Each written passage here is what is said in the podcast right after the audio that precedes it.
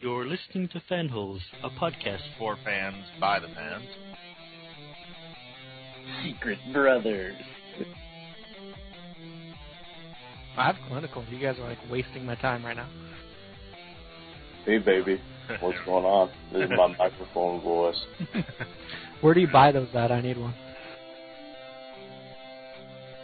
Yeah, I don't know what the fuck is going on. I didn't invent honorable mentions, mister.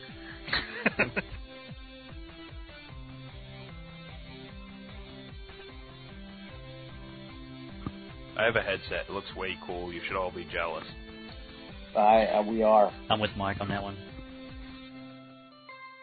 I'm a woman. It is our show. It's called Fanholes, not you know what you guys want. we do a podcast? What the fuck? Ay, ay, ay! Fanholes! Lord Zed has unleashed hundreds of new podcast listeners on Angel Grove. It's time to record the pop culture podcast made for the fans by the fans. Ay, ay, ay! You got it, Alpha. Come on, guys. It's podcast time.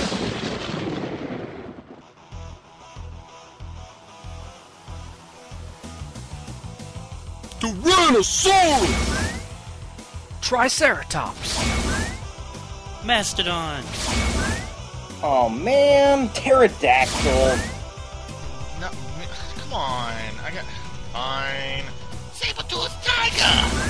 Now and forever, they will be known as the Fanholes, a pop culture podcast made by the fans and for the fans.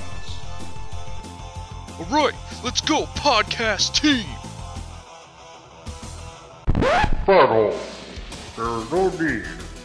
Alpha and I felt it was time to create an even more powerful fanhole to podcast to Lord Zed and all his new listeners. What do you mean, Zordon? Podcast has been completed, and listeners have been satiated by your newest member. To that end, a candidate has been selected and a new hole has been created. And now, my friends, I present to you the sixth fan hole. Jazz. That's Jan, Zordon. Or you can call me Airhammer, too. My bad. The newest fan hole. Yawn. Cool. Reaganomics! Awesome. Reaganomics! So, fan holes podcasters, may I assume you are pleased with the new leader of the fan holes podcast team? This is Greg. New leader? What the hell? I'm the Red Ranger. I edit all the damn podcasts. He just edit the podcast? I don't think so, you big stupid blue head. I mean, you just told me last week how great I was being leader. Now you're giving the job to someone else? What is this bullshit? Power Ranger Hammer Power! Power Ranger Hammer Power! Power Ranger Hammer Power! Power Ranger Hammer Power! Hey guys, welcome back to another exciting, more phenomenal Fanholes podcast. Hey, what's up, guys? This is Derek, Derek WC. I'm going to be one of your hosts tonight, but joining me are three of my fellow fanholes. Why don't you guys give a shout out and let everybody know who's here tonight? Hey, it's Mike. That's a pretty cool name. Hey, this is Tony. I'm one of those Rangers that you never heard of before. And hi, this is Jan Airhammer. It's morphin' time. Tony, does that does that mean you were formerly Japanese in another life? Is that what you're getting at? yeah. I was, All I was right, born well- somewhere and I just showed up in America one day. Yeah, yeah, you just showed up there, and and you had a, a brand new weird name that no one's ever heard of before. So I, I guess there's no secret. We're not hiding it at all. Tonight we're going to be talking about specifically the finale to Power Rangers Super Megaforce, and we just figured since we had talked about Megaforce and compared it with Goseiger on a previous show, it'd be cool to do this on the proper podcast and just talk about it since a bunch of us had watched it and want to share our thoughts on it and everything.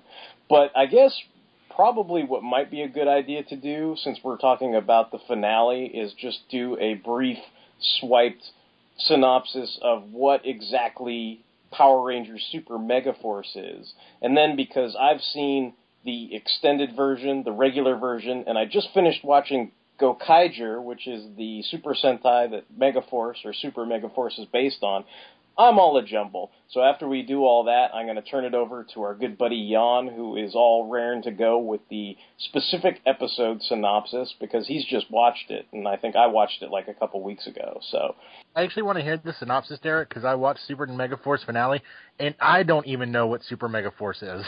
So okay, like they they started out with the Power Rangers Megaforce, which you know we've all seen the first episode of, and we watched Goseiger and everything, so we know about Gosei and his head and all that other stuff. But this one, Super Megaforce, basically is focusing on the evil alien armada that's sent to destroy the Earth and conquer the Earth and everything like that. And so he just kind of Gosei just kind of gives them these morphers and keys, and he's like, go go, you know, defend the earth basically. I mean there's not you know i i, I hesitate because I, I i i want to compare it to the sentai a good deal. Like i want to compare it to gokaiger which is basically they sort of are hunting these keys and they're almost like treasures because you know they're fucking dressed up as pirates. But in this show it's just like a natural sort of or I, I, sort of unnatural progression, you know, where it's just like goes out just like, oh yeah, you've got a super mega force mode, and they're like, oh, so I'm dressed like a pirate now, and he's like, yeah, okay, but basically they they can morph into any team of Power Rangers from the past. That's that's kind of the idea. It premiered on February second, 2013. It was on Nickelodeon, and that's I mean that's kind of the the long and short of you know what Super Megaforce is. It's just another, you know, it's kind of like the second half of the original Megaforce season with the, you know, the five Rangers, and then of course the additional, the sixth Ranger, who is, you know, the Silver Ranger, who, you know, is basically like an alien from another planet, and he kind of replaces Robo Knight as like that sixth unofficial Ranger member and everything. I, I don't know. I don't have much more than that, Tony. Like that's that's kind of what I got.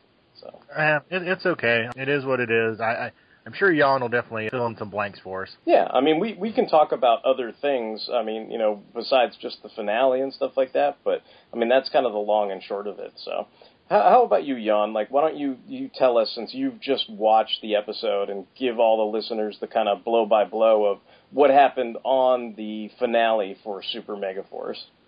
Okay, well, we're looking specifically at the extended version, which aired, I think, two days after yeah, I think it was like it, was like November 24th or something like that. It was like I think yeah. it was like a I don't know, it was a weekend day or something like that. So yeah, it's basically a combination of the legendary battle and the previous episode called the Wrath, and it brings it all together because both episodes have very specific and important plot points. So the Wrath begins with Orion quitting Ernie's bar and decides that he wants to leave in the Armada ship that he has and go back out into space. This, of course, uh, disappoints Emma, but, you know, he's got to go. Meanwhile, the command center manages to pick up uh, communication from the Armada saying that there's going to be a big full scale invasion the next day. So the Rangers are alerted and they're ready to go. Levira wants to redeem herself in Emperor Mavro's eyes, but when she goes down, she's in this big Zord that looks like her. It's it's really freaky. I want to say the chest plate or the breast area. It looks like her eyes and I think it's her cockpit as well. I don't know. Suffice it to say, the Rangers get into their Megazord, they trash hers, then it all goes back down to land where they eventually finish her off with the Super Mega Cannon. Of course, this was just a diversion for the Armada to reach Earth, and now the sky is filled with, as I think the Rangers put it, millions upon millions of ships. so they get back in their Megazord and they start to summon basically all their legends at once, and they're taking out thousands of ships. But eventually, you know, they're getting their ass handed to them, and the Megazord gets destroyed in the end. The Rangers demorph in the ensuing chaos, and they basically land in rubble amongst the city, which the Armada's also been firing on at the same time. So that's your brief look at the Wrath, and it's pretty destructive. The Megazord's gone, Orion's gone, and uh, the Rangers are just trash beyond belief. This brings us now into the legendary battle, and it starts right off where the last one finished. We've got a lot of city civilians around. There's fires everywhere, debris everywhere. People are trapped under beams, and people are missing. There's a whole lot of chaos going on. But uh, now we start to see our big cameos for this episode. First off, we've got Carter and Dana from Lightspeed Rescue. They run in and start helping people. Then we see a kid who's looking for his dog, and Leo from Lost Galaxy, he shows up, finds the dog for him. We see a whole bunch of, uh, well, four people trapped in an elevator. This one woman inside doing probably the worst acting of the entire episode, trying to fake her terror and crying. No one's coming for us! Suddenly, uh, Cassie and TJ from the Space Rangers show up, opening the roof hatch of the elevator and get them out. And then we see a young kid inside one of the worst CGI cars that I've ever seen, hanging off a wrecked bridge. T- Tommy all of a sudden jumps onto the hood of the car and extends his hand to the kid, who all of a sudden went from screaming for help to "Oh, I'm too scared to get out." So yeah, you know, you're looking at Tommy, hoping for him to say, "Well, screw you, kid. I just came to help you, and you don't want it anymore." But instead, he hands he hands the kid Saba to hold on to and pulls him out of the car. The male rangers at this point start to wake up and get their surroundings. Then we see the girls and they're getting together, but they haven't found each other overall. We pan to nighttime just after Emperor Mavro has announced to the city that they'll be returning in the in the morning to destroy everyone. Hey, uh, basically, now that I've won, I'm coming back tomorrow to win again. Yes, like I won't do it now. I'll give you a few moments, you know. For those that remember the conclusion to In Space all those years ago, you'll recall seeing a similar scene here where a lot of civilians are just hanging around the rubble. They've got bonfires going in cans and such, and they're just talking over their fates. It's kind of weird because you'd think that these people would at least attempt to evacuate or go home, but they don't. We see a few more cameos here including Wes from Time Force, Damon from Lost Galaxy, and Karone from Lost Galaxy. Yeah, I think I got that right. Damon from Lightspeed Rescue, sorry. Anyway, this was interesting to me because it shows that Karone has since kept the Lost Galaxy powers, and they never reverted back to Kendrix after all that time. They're listening in on the civilians and trying to come up with a plan. Eventually, our current Rangers all find each other and they think over what they're going to do in the morning, and obviously they want to fight. All of a sudden, a ship comes in crashing, and it's Orion. He's returned after hearing in on the communicator that the Armada was coming. So the six of them have reunited, and they're going to go after the Armada in the morning. The next morning, a team of X-Borgs and Bruisers, led by Redker, they show up and they start to take aim at a group of civilians, and all of a sudden the Rangers pop up, and a battle ensues the ground troops are disposed of rather easily, and then they go up against Redker. And this one is a fun battle. They start to use up a, a few of their legendary powers. One in particular shows Orion transform into the Mighty Morphin Green Ranger. Troy turns into the Mighty Morphin Red Ranger, and then Orion gives Troy his Dragon Shield, and they go in for the attack. Just as they're about to finish Redker off, though, the Armada swoops in to aid assistance. So they're trying to figure out how can they get rid of the Armada since their Zords are gone. And Troy and Orion come up with a plan that they have to go right to the source. So they leave the other four to battle Redker while they get into Orion's ship and head up to the flagship and try to take it out. Which was really weird to me because it looked almost like a shot-for-shot scene of the A-wing going into the Super Star Destroyer. They fly up there for whatever reason, taking their helmets off in the process. And once their shields are down, they just crash the the shuttle right into the ship. They board and start taking out a bunch of X-Borgs, and eventually get up to the bridge. Right, yeah, the bridge. They take Emperor Mavro head on. At first, he is very confident with himself. He's like, I don't even have to stand up to face you. So they're attacking while he's sitting in his command chair the whole time. And uh, yeah, he actually lays waste to them rather easily. It transitions here back to Earth, where the other four Rangers are taking on Redker. They do quite well. They whip out the super mega cannon, and the battle here gets rather intense to the point where Redker's attacks force them to demorph just as they're about to fire the cannon off. So this is a unique look at them firing off their biggest handheld weapon while in their civilian form, which is uh, neat to see. Their shot destroys Redker in the end, and he's gone. Back up in the bridge, Troy and Orion are still having their hands full of Mavro, and they come to the conclusion that if you can't beat him directly, beat the ship. So they start firing at the control panels and everything, and short circuiting all the stuff. And in the panic, Mavro, you know, lets his guard down just enough so that they get a few hits in, and they knock him into the control panel and everything starts to self destruct. It looks like they're goners, but as the other four Rangers are watching the ship descend and crash, Troy and Orion have morphed into their space modes and use their gliders to descend back to, down to them. Everything seems pretty good at first, but then Mavro shows up all of a sudden, having survived the crash, and now we have a big battle taking place here. The Rangers are using basically all of their legendary powers at this point, with the exception of maybe four different teams. In the end, Orion uses his big Sixth Ranger mode, which, if you haven't seen it, it's got all this. Uh, he's got this body armor that has the masks, the helmets of the Sixth Rangers all over it. All six of them get together and they have their super mega cannon and they blow a hole right through him. After all that, Mavro's finally been defeated, and at first they're looking like you know they've won, everything's great, and all of a sudden they look off into the distance, and here come thousands upon thousands of X-Borgs. They don't know how they're going to do it. How how are they going to get through this big one? And then they get the biggest shock of their lives and the highlight of the entire episode when the past Ranger teams start to show up on the cliffside, and it's just a big spectacle, and it, it's great if you're a fan since the beginning. Of course, you have some little errors here and there as you're watching. We're aware that Tommy's going to be in his Mighty Morphin Green costume at this point, so you obviously don't see the White Ranger in the crowd, nor do you see the Black Dino Thunder Ranger, and I don't think you see the Red Zero Ranger either. But then all of a sudden, when you're looking at the Turbo group, there's the Red Ranger, and you're wondering what the hell's going on here because we are already well aware that TJ is in the blue spacesuit, and here's Tommy in the green Mighty Morphin suit. So who's in the red turbo suit? All of the cameo rangers that we saw earlier take their helmets off. Basically, they talk to our Megaforce Rangers. They're there to help, and this is going to be the big one.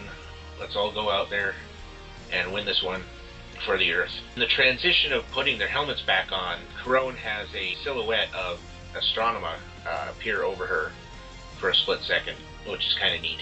A lot of people consider this battle to be underwhelming because of all the hype that's been going on for well over a year. It's like you're waiting for this for so long, and the battle itself lasts all of about three, four minutes tops. So, yeah, it's not that great, but it's got some nostalgia to it. So, in the end, it's okay. Another oddity that came up is that during the battle, Orion morphs into Robo Knight, which is interesting considering Robo Knight was already present during the battle himself.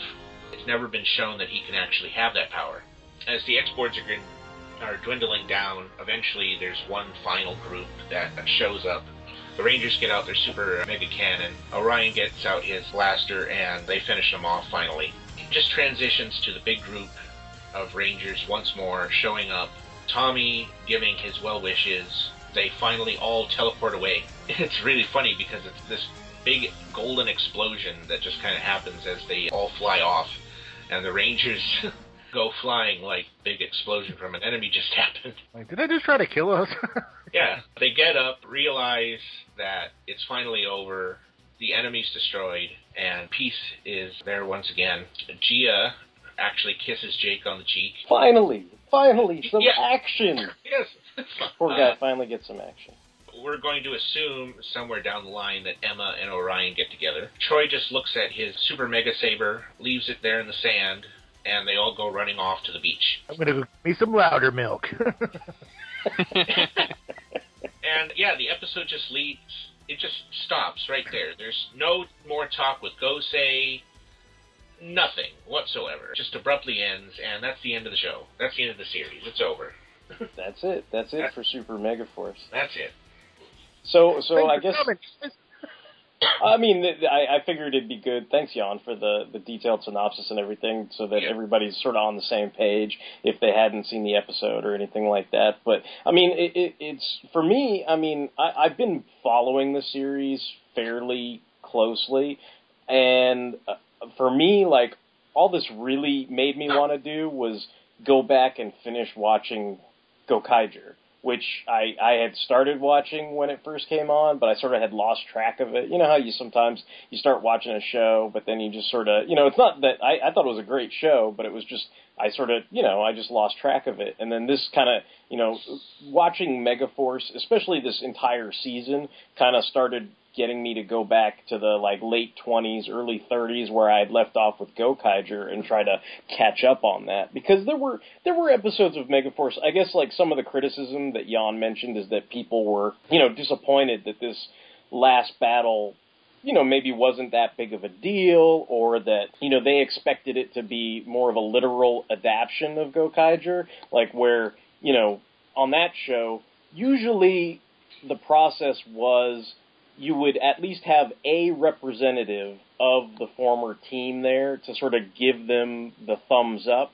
You know, like you would have somebody there, and and there. To be fair, I, I think there were examples of this during the series. Master Casey, Spirit of the Phoenix, Spirit of the Snake. I've been trained to see your animal spirits. I'm a Pai Zhua master. I see not only who you are, but also what you have inside.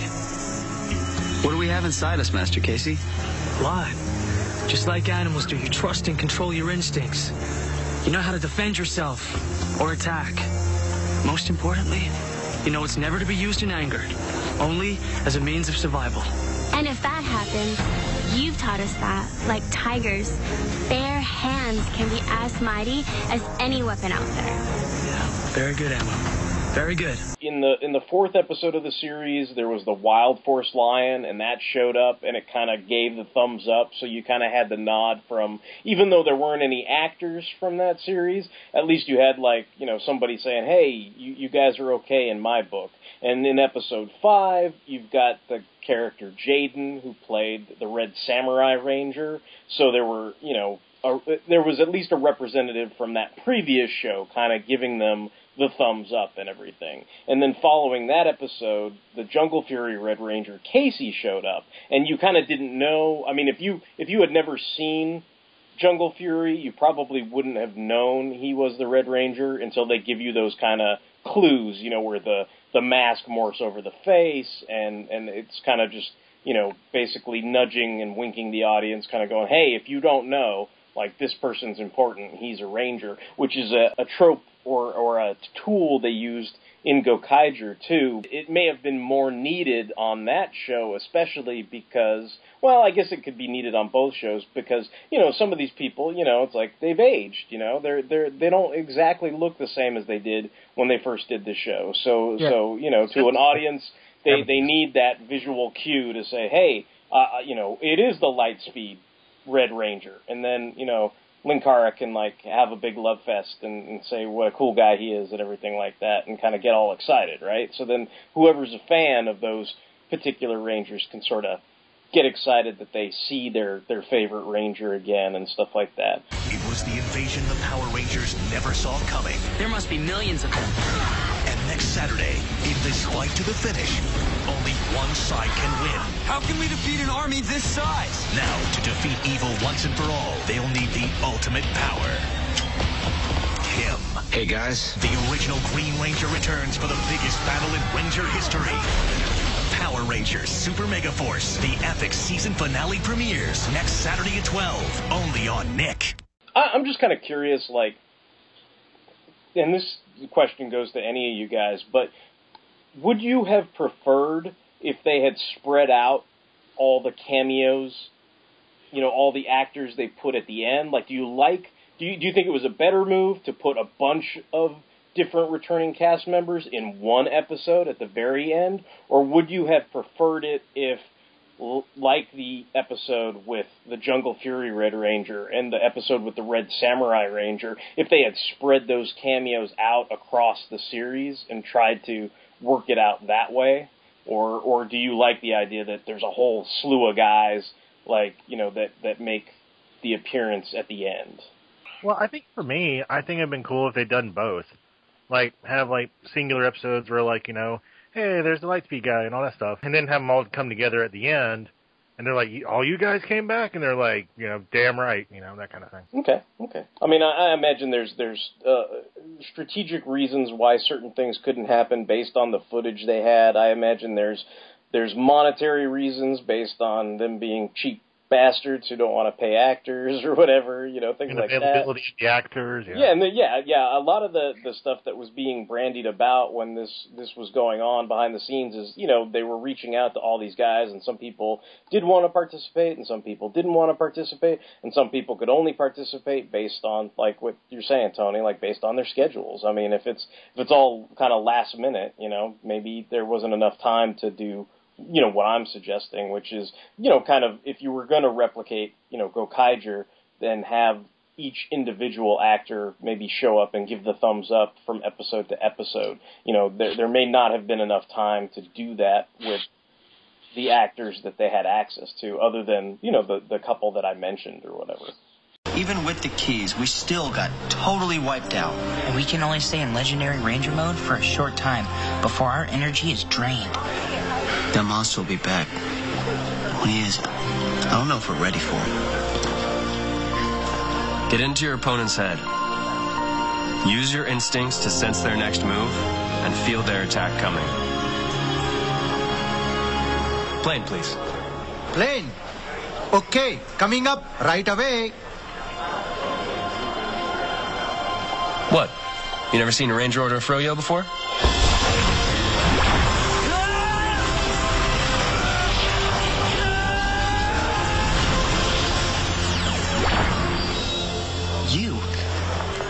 Jayden, the Red Samurai Ranger.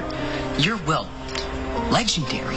What do you think about Mike? This was kind of like one of your ideas. Well, I mean, I haven't watched really followed the show. I watched the first episode when we reviewed it like years ago, but like, I, yeah, I was just kind of interested because obviously I had heard all the hype and stuff, and like, you know, I, I was kind of like, oh, I, like I I remember watching the first episode of Gokaiger and seeing that huge like Sentai battle, and I would be like, oh, that's awesome. Like, I wonder how they'll like adapt this to like the U.S. show. But like, I guess, yeah, I don't know. I was pretty underwhelmed, I guess, and uh, like, I guess, yeah, I would have liked it better if they maybe spread all these like this random assortment of like whoever they could have gotten like across the season, maybe instead of all throwing them in into one random jumble, like you know, Because at I, the end. I, I think you could have still gotten away with this episode. Like, say, say if this this episode we just saw was the pinnacle to get every single Ranger team to come and fight an evil big bad and help, you know, the main team out at the last minute. Like, ultimately, like they're just suit actors, right? Like you you didn't need to have the slow mo shot where they all take off their helmets. Like if they had already appeared in other episodes.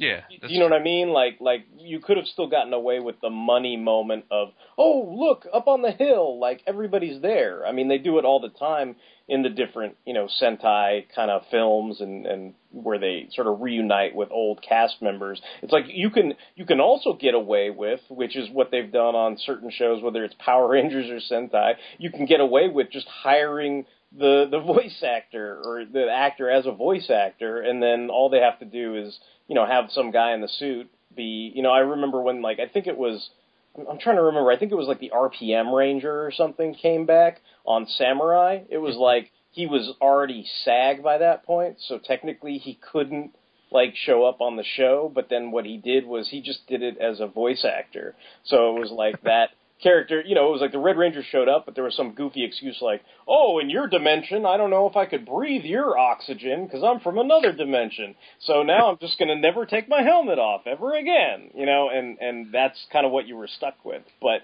I mean, you know, which I come from planet Earth. This, this is Earth, dude. yeah, yeah, which we, you know, it's ridiculous. But uh, my point is, you can Yeah. you could easily have the money shot with all the guys in the suits, but still kind of spread out your your your cameos. Like you didn't have to sort of do that Reservoir Dogs, you know, like slow mo, like we're all taking off the helmets at the same time. And and I think Mike points to an interesting thing too because they are kind of a random assortment. Like you know, if you were if you were collecting action figures or you were trying to team build like toys or or or get autographs or, or whatever it is that you like, right? Like, you know, make make pictures or something. You know, you you wouldn't necessarily pair up, you know, a couple Lightspeed Rangers with the original Green Ranger with a couple in space people and, you know, a couple samurai Fury. people. yeah. You know, it was it, it, there is a random sense to to the assortment of folks. People that people who were like older, like me and you, Derek, who like watched like old old Power Rangers when it was first run, you know, not reruns, is is probably like Karone and Tommy, and that's about it. The rest of them are like, who the fuck is that guy? you know? Well, I, I've watched a lot of the series. I mean, I, I recognized everybody that that Jan was talking about and everything. I mean, it's nice to have those visual cues so you get reminded, especially because of people's ages and stuff like that. But I mean, I, I could see why anybody would be, you know, happy to see whoever their you know their favorite ranger was and stuff like that. But it's just there there there is a sense of uh, i mean you know i, I kind of felt like talking about different things that i noticed throughout the course of the series that led to the finale. And like one of the things i thought was like super chintzy like you can just see the cheapness of the show was there was an episode that was aired uh, uh, probably a couple episodes before this where they finish off the episode by the team going to see a rock concert and that's like their celebration after you know defeating the bad guys or whatever which you'd think okay fine they go to see a rock concert. Well you know who they go and see? They go and see the actors who played the pink samurai ranger and the gold samurai ranger because the actor who plays that character steven skyler is like a musician. So on power rangers samurai there was this big musical number, and they had this whole subplot about how the Pink Ranger used to sing with her brother, and the brother comes back and is like this musician, and the parents don't approve of it, and there's all this kind of drama and stuff. But ultimately, by the end of the episode, the brother is in a band with the Gold Ranger, Steven Skyler, and the Pink Ranger walks out on stage and supports her brother and sings with Steven Skyler. And it's this poppy kind of tune that would get stuck in your head or whatever. And you're like, oh, that's a nice way to end the episode. But in the Super Megaforce episode, it's like, we're gonna go see band XYZ and celebrate. And then they go, and it's stock fucking footage Power Rangers Samurai. and and think about it, like this is Super Megaforce, right? Like why wouldn't people who are watching the show be looking for cameos of old Power Rangers? Even if it's the previous season, even if, like Tony says, he wouldn't recognize these characters. But what about the kids or the fans or whoever it is that watched the previous series? Like, wouldn't it be a natural assumption to go like, "Oh, look, it's the Pink Samurai and Gold Samurai. I wonder if they're going to be in the next episode in a cameo. And were they? Fuck no, because it was fucking stock footage, you know? And it's like, I, I don't know, that, to me, that was like a big letdown, you know? And, and, and it kind of, I, I guess it's just part of something that's symptomatic with, you know, kind of maybe what Jan's talking about, like people's feeling of disappointment in general. But I, I think that also extends to to other moments, you know, uh, in in the series in general, where you're sort of you you have hopes for one thing, but it, it ends up being I don't know something something else, you know. I just thought it was funny that TJ and Cassie went from being like intergalactic space rangers to the super ultra adventure elevator rescue team or whatever. it's like like they were all like geared up and stuff as if that that was like their job now to rescue people in elevators. Nice. Uh, I well, I I- I did think one highlight though was the the fact that the evil space pirate emperor is that right, Mavro. I think he was voiced by Brian Doyle Murray. I, I Because he just had that kind of old like, ah, I'm the emperor. I don't know. His voice creeped me out. Excellent. So this is the famous Red Ranger. It seems hard to believe. What's going on? I, I thought what might be interesting, you know, just I, I don't want to dwell on it too long, and I know there are people who you know hate when you bring up comparisons to Sentai or whatever, but I mean I thought it might be interesting in terms of you know some of the differences that I noticed at least. I mean they do obviously take wholesale, you know, the footage, the kind of main action beats, you know, are, are lifted wholesale from the Sentai series, but the way they sort of tell the story and jumble it all together, it, it has an overall different effect and, and intent almost. You know, like you've got the guy Orion, who is an alien. But what's interesting is in the Sentai, it's an Earthling, a Japanese guy named Ikari Gai, and he's the only human, whereas the Gokaigers are all you know, space pirates. They're all aliens. So it's almost completely opposite for Super Megaforce.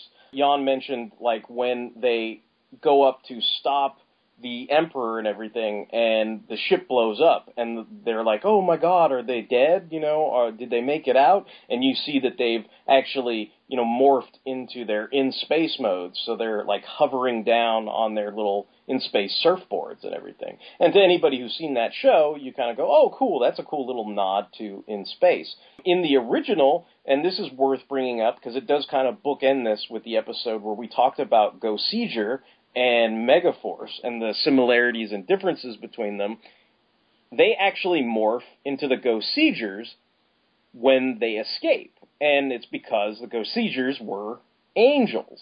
So they actually have angel wings and fly down in the Sentai as opposed to, you know, the surfboards or whatever. So, I mean, that that's something I thought might be interesting for people that if they were, you know, not aware of one or the other. Yeah, I, I think the only thing that really drove home for me during this thing, and this isn't really a comparison, but if you're talking about the footage, it, it really got kind of annoying at that one point when the the legendary uh, Megazord is fighting the Armada ships, because people complain about our generation having like you know cartoons as toy commercials, but literally all the Power Rangers are like, "Oh my God, look at the Mystic Dragon! It's totally kicking the ass! Oh man, look, the Q Rex is like wasting, you know, everybody! I can't believe all these awesome toys are at Walmart."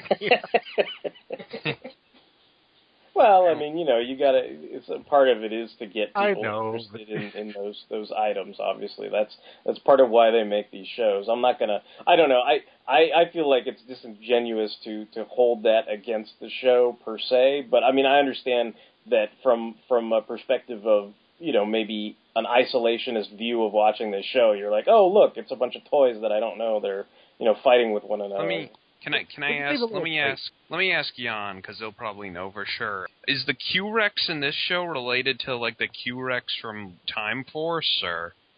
It's supposed to be the same one, to my knowledge, but it's the completely wrong color and has a completely different look. And yeah, I guess I'd have to look it up, but there's something not right about that.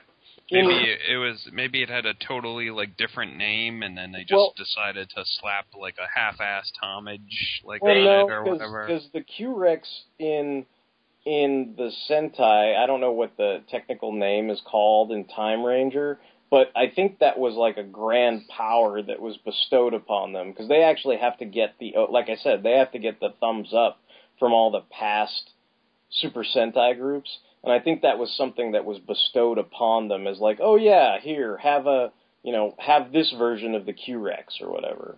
Like so, so I mean, I I could be misstating it just a little bit, but I mean that's that was always my perspective because there was there was a strong tie when they he would use the Q Rex, but then they also meet one of the Time Rangers, like, and he he'll basically come to them in kind of like a hollow video and be like, go do this, and then you know you'll be granted the grand power or whatever. So there was that kind of tie-in with the I mean at least in the Sentai with the original series but I don't you know see that that would have been like for me like my one of my favorite guys is the Red Ranger from Time Force so it, it might have been nice to see you know I mean obviously he was in this episode but he didn't really do a whole hell of a lot. Like I, I would have rather had seen him showcased in his own episode and maybe somehow give Orion that Zord and be like, thumbs up, bro. Like you're the man. Like I trust you to, you know, protect the Earth or something like that, rather than, you know, just a, you know, slow mo shot where it's like, okay, yo, I'm here, goodbye. You know. yeah, they kind of do like not just like references, but like weird kind of like ongoing storylines of how things happened after the show ended. Like RPM, I found this out from a review of the toy. The uh, race car they show is called Machalcon in uh, Yes. And it's actually the son of the Yes. Falcon and Bear from yeah, from Go Onger. from yeah. Go Onger, yeah. So Yeah, so, yeah, like- think about that, kids. Well, but that's see that's something that that is weird to me because when you watch that episode, it's like it, it, it's kind of like Jan's confusion about like how does this tie into the original exactly, and they never really spell it out, and they just kind of use footage from the episode, you know. So there there is that weird element of they use the action beats. But they sort of just tell their own story, and then it's kind of like the idea of, oh, they morph into pirates. It's like, well, why? uh, yeah. you know, like it's just like, uh, like there, there's no, I don't know. To me, it feels like there's lots of unanswered like things. Whereas, and and and this may be endlessly frustrating for folks, you know, like somebody like Linkara who always says like, oh, I just want to watch. You know, Power Rangers and treat it as its own entity. Well, mm-hmm. if you do that with this show, I think you're going to have lots of unanswered questions and remain vexed like for the rest of your life. Whereas if you just like you know watch an episode of the Sentai, you can just kind of go, oh, like you just said, it's the son of you know the two uh, little cars from from Go Onger or or RPM or whatever, however you want to sort of explain it to yourself and stuff like that. Legendary Ranger mode! It's morphin' time! Cool, a new Ranger mode. And boy, does it pack a punch! Prism punch! You have your fishy fist, I have my flashy fist!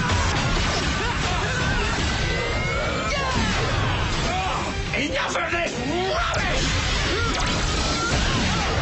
I, you know, speaking of that, the the other thing I thought it'd be worth talking about is, and I'm kind of curious what you guys think of it. It it kind of bugs the hell out of me, but because I I don't understand the point of them shooting their own scenes and stuff if they were going to do this anyway. But can we discuss the the idea that, and I I think this actually did happen in the finale, but it did happen throughout the course of the show, which is they would turn into legendary modes which are supposed to be past Rangers, but they used Super Sentai that has never been imported into America when they did it. So it's this odd thing of you're expecting someone to, you know, turn into, say, you know, the original Mighty Morphin Power Rangers, but instead you get a Super Sentai like Live Man or Bio Man or Flash Man, and you're just kind of like, if you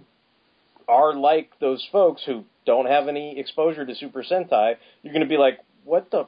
Who are these guys? Like, what legend? You know, what Yeah, mode like is just a total this? Power Rangers fan, and like you know, I was I was talking about how like some of the Power Rangers, I was like, well, who the fuck is that?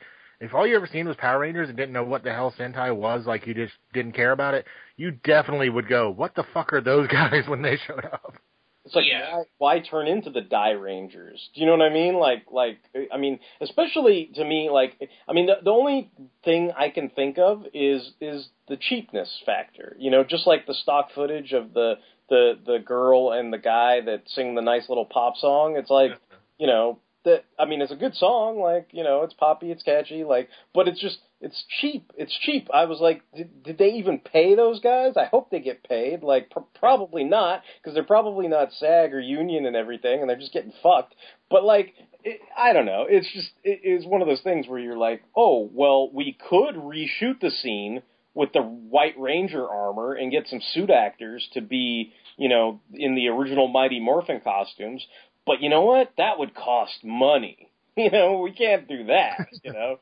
So it's like, oh man, you know, like that that's kind of my I mean, I guess that's the simplest explanation, but I mean, it just seems for for something that, that is supposed to be capitalizing on nostalgia, creating creating an element of confused nostalgia. Like that just I don't know. It just seems like not only a missed opportunity, but like a major a major fuck up. You know? Yeah, it's just it's well, it's not nostalgia though. It's like in, if in the first Transformers movie, it was like you know, you know, my scout Bumblebee has told me that our greatest Decepticon nemesis has arrived. We must all watch out for Violent Jiger. Yeah, and and you just be like, uh, what? You know? Uh, who now? She's got new powers. Let's even it up with some new legendary powers. Mighty Morphin Mode. Red. Blitz Mode. Black. Prism mode, green. Lightning Mode. Blue. Supersonic mode, yellow. Super Mega Force. Yeah, it, it brings me back to a part of the synopsis that I've kind of left out. Because I mentioned after the Rangers take out Levira's her Megazord that they go back on land to fight her. And it's at this point where we have a crucial scene that, if you ever saw it on YouTube, you will see that a lot of people hate this scene. In the original, all five of the Rangers adapt a form from a previous team, and they decided to use part of this footage, but edit it slightly.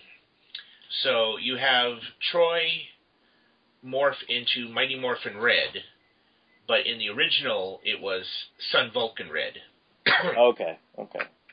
And then instead of doing something original with the other four, they're kind of stuck with the footage. So they go and keep what they have and try to screw around with it to make it canon. So it gets really annoying. You've got Noah who morphs into Mask Man Blue, but he calls it Lightning Mode. And then you've got Emma, she turns into Flashman Green, calls it Prism Mode. You've got Jake that turns into Changeman Black, and he calls it Blitz Mode. And finally, you've got Gia turning into Five Man Yellow, and she calls it Supersonic. So, yeah, it's a big mess. Makes even less sense than the Dairanger episode that we had how long ago. Yeah, yeah. Or even those episodes where they turned into like Bioman or something, and Yeah. you're just like, what? What? Like, You're just questioning it, and a lot of people just dislike this scene because it shows how little Saban really gave a damn about this particular footage. And you know, sure, they're forced to use it in a sense.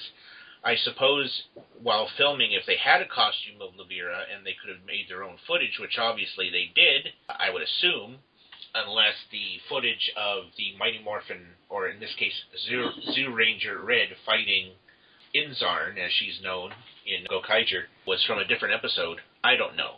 But yeah, that scene happened. Moon Knight. You have a mission to fulfill. Yes, your destruction. Yeah, it's it, it just seems like in general, like I, I mean, I would I would ask you guys like because I remember there was this discussion way back before Super Mega Force was even announced, and there was some debate as to are they even going to use the Gokaiger costumes?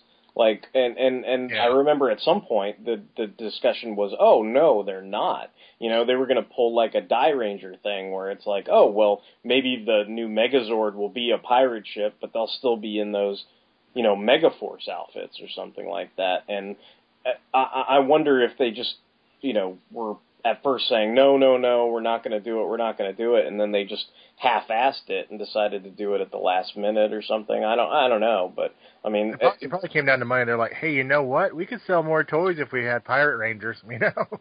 Yeah, yeah. I mean, there's there, to me in general, it seems like that not not that somebody needs to have thought this out per se, but you would you would think if they're going to go to another show and they have already established, say, like uh, you know the the the actor we were talking about, Loudermilk, he he plays the sort of nerdy ranger and everything, right? Like kind of like Billy was or whatever, and and that character's been pre-established on Megaforce, and and maybe it works on Megaforce, maybe it doesn't, but it's it's pretty clearly established. But by the time you get to the Gokaiger footage, you've got a Sentai character named Joe who is in this like super dramatic duel with his old master, mm-hmm. and it's all about this kind of you know master apprentice. You know, the master's turned evil, and you know, there's all this pathos and and expertise with sword fighting and everything.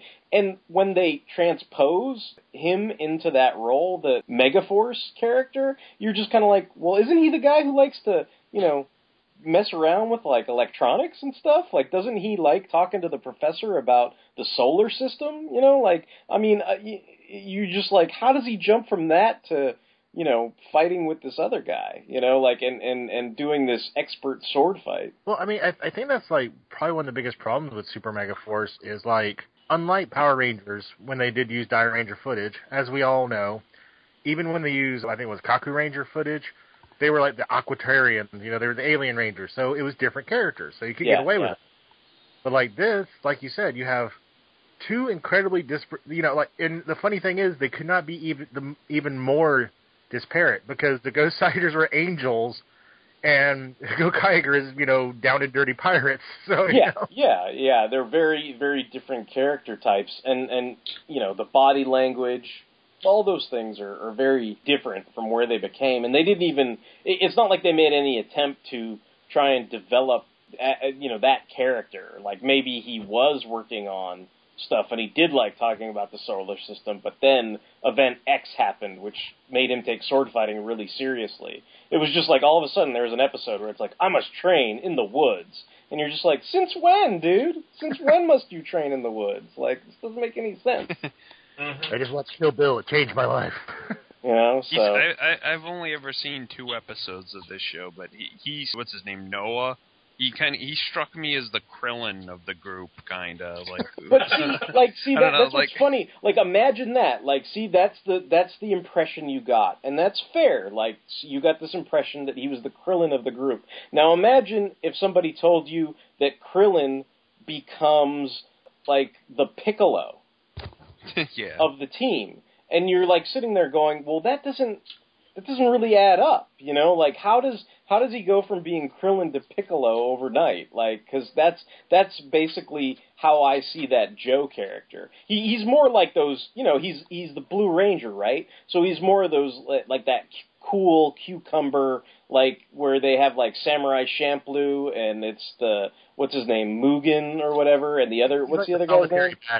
uh, Gene. Gene. So he's very much like the Gene type, you know? And it's like, how do you, I, I don't know how you would sort of, you know, it, it just seems so crazy to me. what made me laugh was when, like, at the end, when like Tommy takes off his helmet and like Noah just goes, "Tommy," like he knows him, like he's his best friend or something. Can like we- J- Jason David Frank is just like, "Don't make eye contact with me, kid." Like, Can, since, since you talked about Jason David Frank, can we can we talk about the blatant the blatant ripoff of Amazing Spider-Man? oh yeah, the, the, the car scene is totally like yeah, totally from that. All all I could think about when watching that car scene was the scene from Amazing Spider-Man, and the scene from Amazing Spider-Man like has you on the edge of your seat. And despite what certain people may or may not write into this podcast, is a good scene. But but the the the Power Rangers equivalent just seems like you know it's like what you couldn't you couldn't get Matt Damon, so you hired Mark Wahlberg. What like you know? well, it was like it was like what Jan said though. The little kid, he's like, you know, help me! Oh, for love of God, help me! And Then when Tommy shows up, he's like, I'm scared.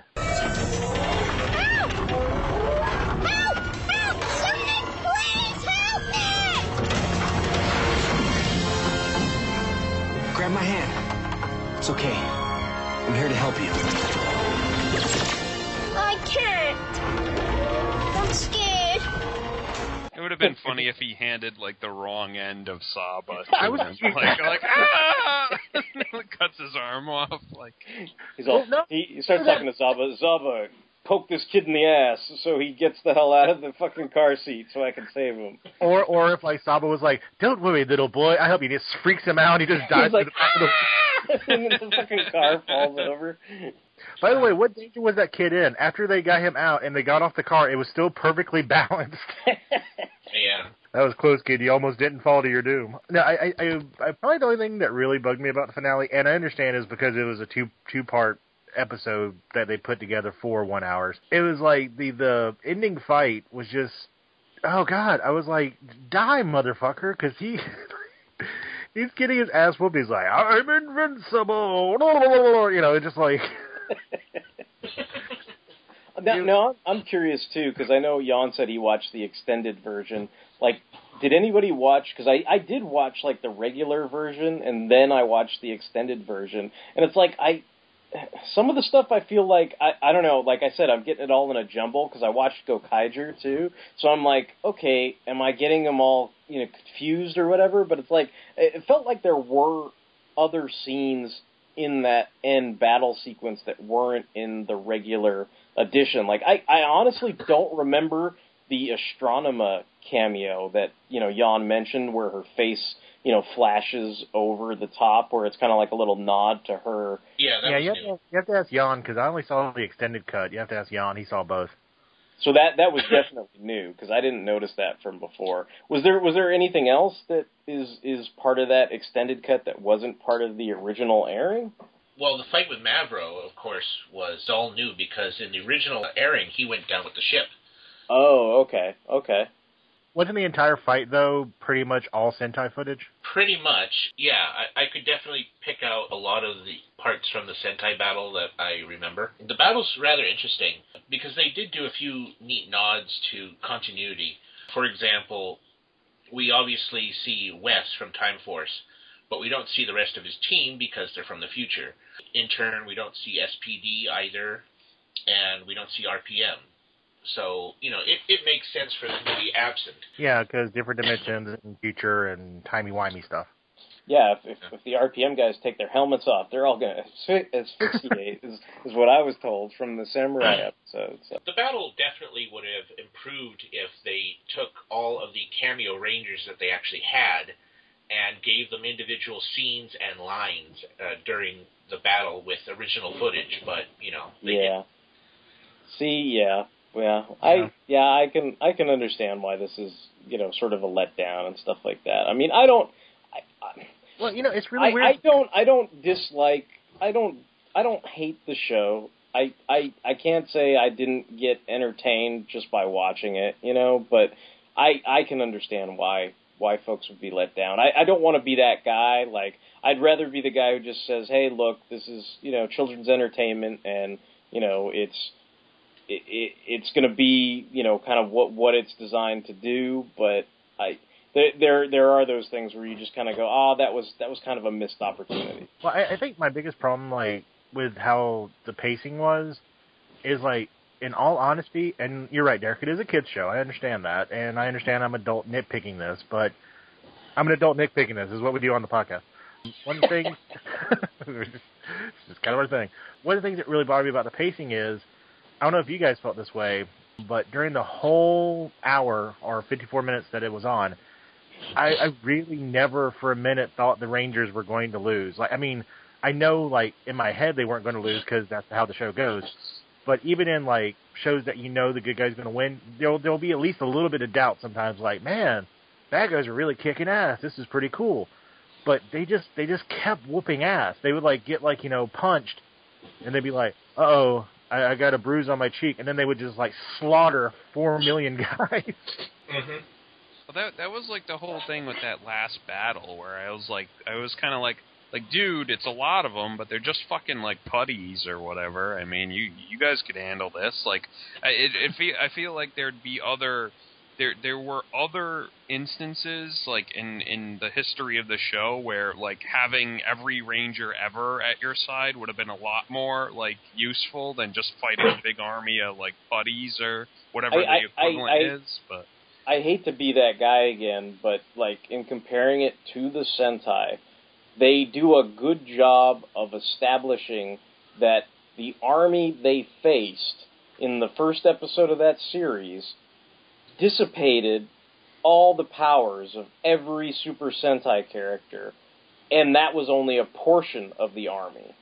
And by the last episode, they explain it's not just that portion of the army, it's the entire army.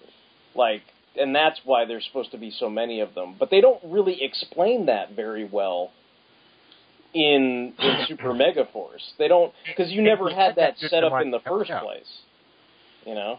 Yeah, yeah. I never got like a feeling like these were really bad guys. Like, like, like Mavro is like when he the like. I will say this: as far as things I will say were cool, the whole sitting down and kicking their asses part that that was kind of cool. I like that.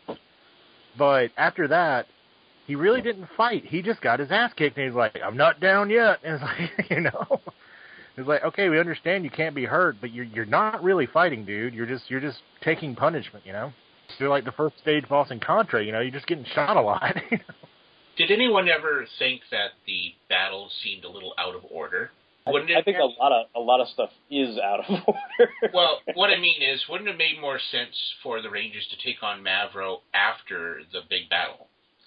And the reason I just say this is because the fleet is gone, Mavro's gone, Red Cur is gone, everyone is gone except for these particular X-Borgs.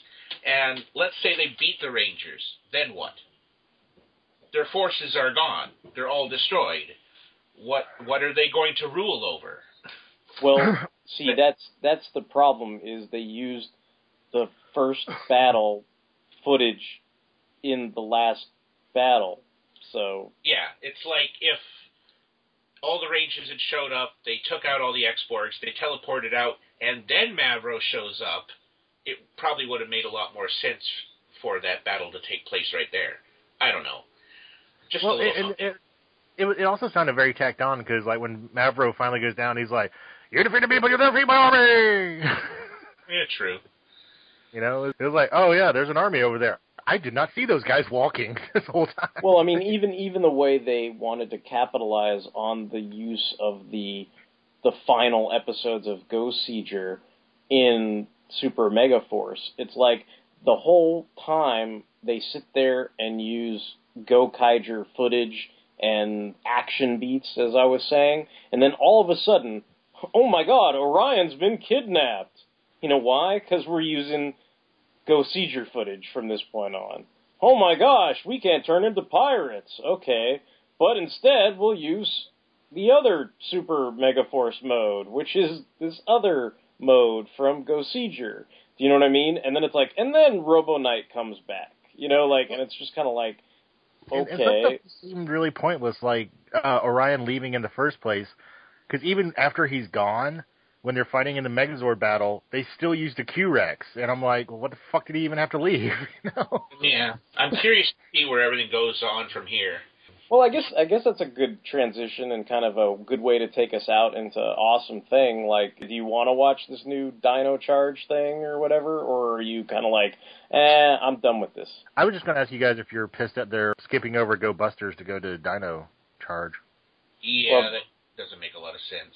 Yeah, they they've skipped over a lot of things. Yeah, at this point, you know. I, I'm just curious where it's all going because the Sentai's starting to get very far ahead, whereas Saban's taking a long time to do their adaptations because, like, yeah, we're skipping Go Busters to do Kyoryuger.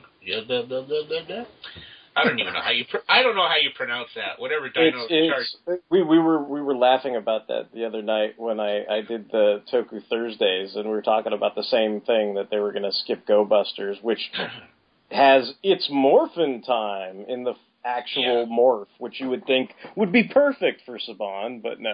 But yeah, it's let's see, I had to I had to write it down and break it up, but it's Kyoryuger. Yeah. Or, Um, you know, so Yeah, the reason I bring the reason I bring it up is because if they're skipping Go Busters, I would actually hate it if they go and skip ToQger next in place of Ninja, which is just being developed.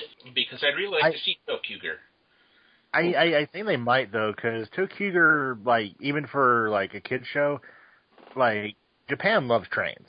There, There's just a thing about Japan and trains, and I don't know if like Saban sees that as a you know American market thing. They yeah, might, I mean that might, that was the major topic of why they skipped it was apparently they just weren't feeling the Go Busters stuff, and they were like, dinosaurs. We sold dinosaurs. We can sell dinosaurs. Let's do that one. You know, that was that was that was the kind of Larry conversation I think that they had. They're like, Larry, Larry, we can't sell these Go Busters. What do we do? It's like, well, these other ones they got dinosaurs. Okay, green light it. You know, and that was that was how that occurred, probably. And they might do the same thing with Tokyo. You're like trains can't sell trains. Ninjas? Hell yeah, we can sell ninjas. We've done we like can do four it with the ninjas, Larry. We can't do the trains with the big dildos or whatever. Can't do that.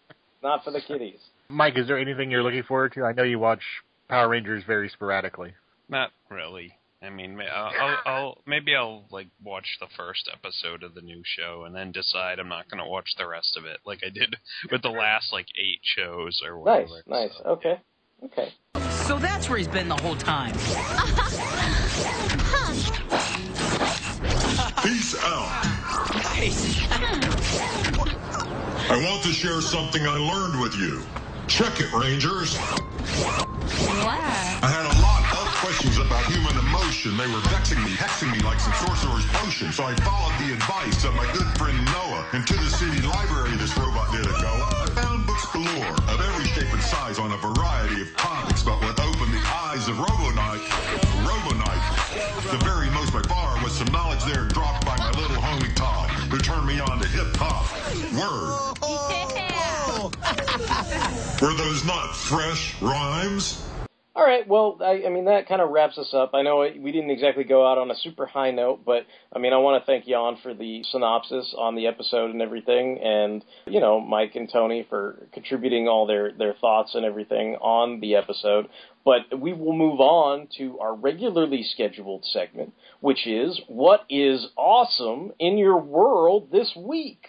So I'm going to start with the first person I see on my Skype screen. So I've got a spooky James Spader Ultron glaring at me right now, and that is Mr. Mike. So, Mr. Mike, what is awesome in your world this week? I'll just go with an old standby and say that IDW's like Transformers comics are still going strong, and both Robots in Disguise, or well, it's only it's called Transformers now because they have a new cartoon coming out called Robots in Disguise, so they just stripped the subtitle away to avoid confusion, I guess. But both that book and More Than Meets the Eye have started their new arcs, and they're both pretty, you know, interesting, and you know Can they I- never really I- disappoint. Can I ask about that? Like, what Yeah. what are they afraid of? Like, some kids accidentally going to buy like robots in disguise? Like, Oh, well, I I, imagine, yeah, I imagine they're probably going to make a Robots in Disguise comic based off the tune. Okay. Yeah, that that probably was is, makes sense. Yeah, I was like, you could use the extra sales, right? I mean, exactly. Yeah. it could be okay. It could work out, you know. They don't want to cross confusinate people. I don't know. I am so confused. I can't watch a Batman cartoon and buy a Batman comic. No. The Dark Knight. I thought he was Christian Bale. Who's this Bruce Wayne guy? And also, I wanted to mention they also released like the first issue of the new like Drift miniseries, which you know wasn't wasn't awful or anything, but you know I'm sure there'll be much to be made fun of eventually when the series is like going on. And uh, You think you think maybe we could we could do another Transformers Tuesdays once it's all wrapped oh up? yeah, definitely, definitely we can drift about it. Drift. Yeah. But and also uh, Transformers versus GI Joe is a very fun book, and it's like the the last issue is like the it's like the drug trippiest thing like I've ever read like this year. So Huh. Cool. weird, yeah, Kirby esque. Like, Yeah, yeah. Shit, yeah, but Yeah, yeah. So lots that, of lots of talk about that. Yeah, so that stuff's all good always. So yeah, All right. that's my Cool. Very cool. All right, so moving down my little list, I see Mr. Jan Christofferson staring me in the face. What is your awesome thing in your world this week, buddy? Uh, awesome thing. I'm taking a small break from doing some of my Transformers digibashes and getting back into anime coloring for a little bit. Anyone that, that has seen me on DeviantArt under Airhammer can go check that out. I'm also promoting fan holes there as well. I'm looking forward to the BotCon 2015 theme whenever that gets announced, which I assume will happen sometime later this month because I'll be doing Digibash predictions again to see what comes up for the next set. I always look forward to what you come up with, Jan. Usually, because nine times out of ten, they're better ideas than what they actually do. yeah, definitely, yeah. Yeah, I, I, I, don't always follow it religiously, but there's lots of stuff where I'm always checking them out and kind of going, oh, that's cool. I wish they would actually like look at some of your stuff and and kind of Well, I, I'd rather you get paid for it, but you know, I sometimes you're like, oh, it'd be cool if they actually did some of these things that you digibash. You know, I'm just gonna do my awesome thing of the week real quick.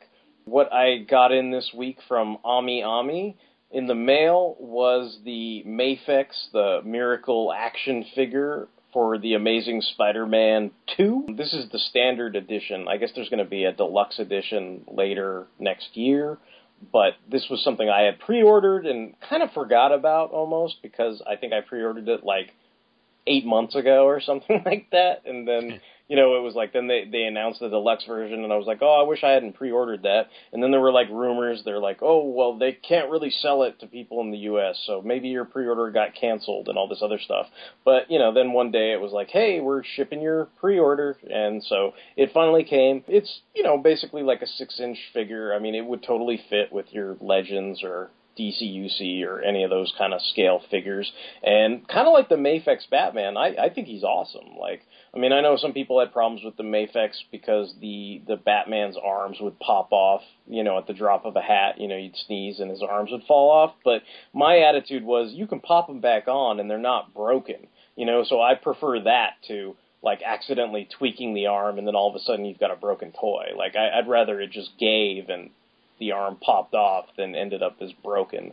But the uh, supposedly the Amazing Spider-Man 2, like I, I haven't had the arms pop off on me at all. It comes with about like three pairs of alternate hands besides the set that it comes with, and then kind of like the previous Amazing Spider-Man Mafex figure, it's got different lengths of web fluid, you know, for his kind of standard stock Spider-Man, you know, web spinning poses and stuff like that. So I enjoy it. I think it's very cool. Should fit in with your, you know, Marvel movie figures and all that kind of stuff. But then wrapping us up, taking us out for the home stretch is Mr. Tony Jackson. So how about you, man? What is awesome in your world this week? Well, you guys have been mainly doing Transformers and superheroes, so I'm to go a little sci-fi on you. First of all, I went to the dollar store one of my favorite places to go digging for obscure DVDs. There used to be a show on sci-fi called Lexx, which was made in Canada. It's a really weird show. It's very sci-fi. I like it though. I think it's really fun. One of the leads is a really hot chick too that never hurts. I found a couple of DVDs with a lot of episodes on them, and they were a buck a piece. So I was like, hell yeah, I'll buy that shit. So I'm happy with that. And also, I also got Clorox 2 with Bleach Boba Fett this week. I'm pretty happy with him. The downside is he is a straight repaint of the original Boba Fett action figure from the Black Series, which is a little nitpicky because like McQuarrie design is a lot smoother and cleaner. Like he's got that dent in his helmet that he's not supposed to have, and he doesn't have the right blaster rifle. But it's an exclusive, and he does look nice. I mean, at the end of the day, he looks cool on my shelf, so I'm not really going to bitch about it. So yeah, those are my two awesome sci-fi things. Cool, very cool. Well, I, I think Lexx is very blue cupcakey, so I don't know how cool that is for me, but McQuarrie Boba Fett, very cool. I'm sure everybody is happy and thrilled that you found it. I know, I know you were looking for it for a while. So, oh uh, yeah, when I went, you like super. Did you find it in a store or? I went to Walgreens uh, just to check on. it. I was like, they're probably not going to have it. And just like with Agent Venom, there was like nine of them. Oh, okay, okay, cool. Well, then that's good. It's good. Yeah. Oh yeah, yeah. I was happy. Yeah. All right. Well, I guess that wraps up our episode for this week. We hope you've enjoyed listening to the podcast. But if you should have any comments, questions, concerns, or angry, angry emails because you loved Super Megaforce and think we're totally wrong, you can send us some emails at fanholespodcast at gmail.com. Of course, you can check us out on the blog spot, fanholespodcast.blogspot.com. We are on Stitcher Radio. We are on iTunes. We are on Facebook. We appreciate all the likes and the various feedback that we receive on there. So until the next time, this is going to be Derek, Derek WC, morphin off. It's Mike, the Blue Elevator Rescue Ranger. This is Tony, Fort Explosion. And this is Yon. May the power protect you. It's like, and also with you. Ay, ay, ay.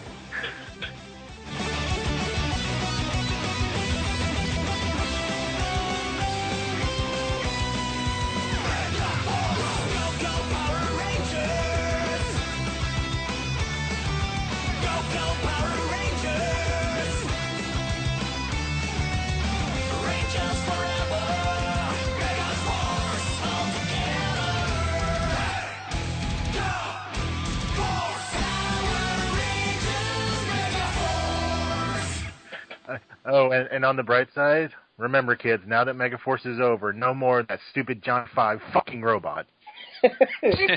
no more Tensu. What are you crazy? He was like the best part.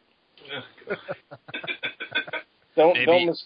Uh, Maybe like at the in the first episode of next series, like Tensu will like stagger in with a knife in his back and like just collapse or something. like Rangers, I am totally fucked. You. No, they're, they're going to do something worse. He'll be the fucking Sixth Ranger. No, w- w- would you be pleased if like it turned out like Tensu is like the big bad for Dino Charge? He's like, I never got treated with respect. They mistook me for a goddamn suitcase. Now I want vengeance. the world will be mine. God. Oh man. All right, guys. Horrible. Peace. Peace. Extra bonus footage. That that was the extended version of our uh, signing off.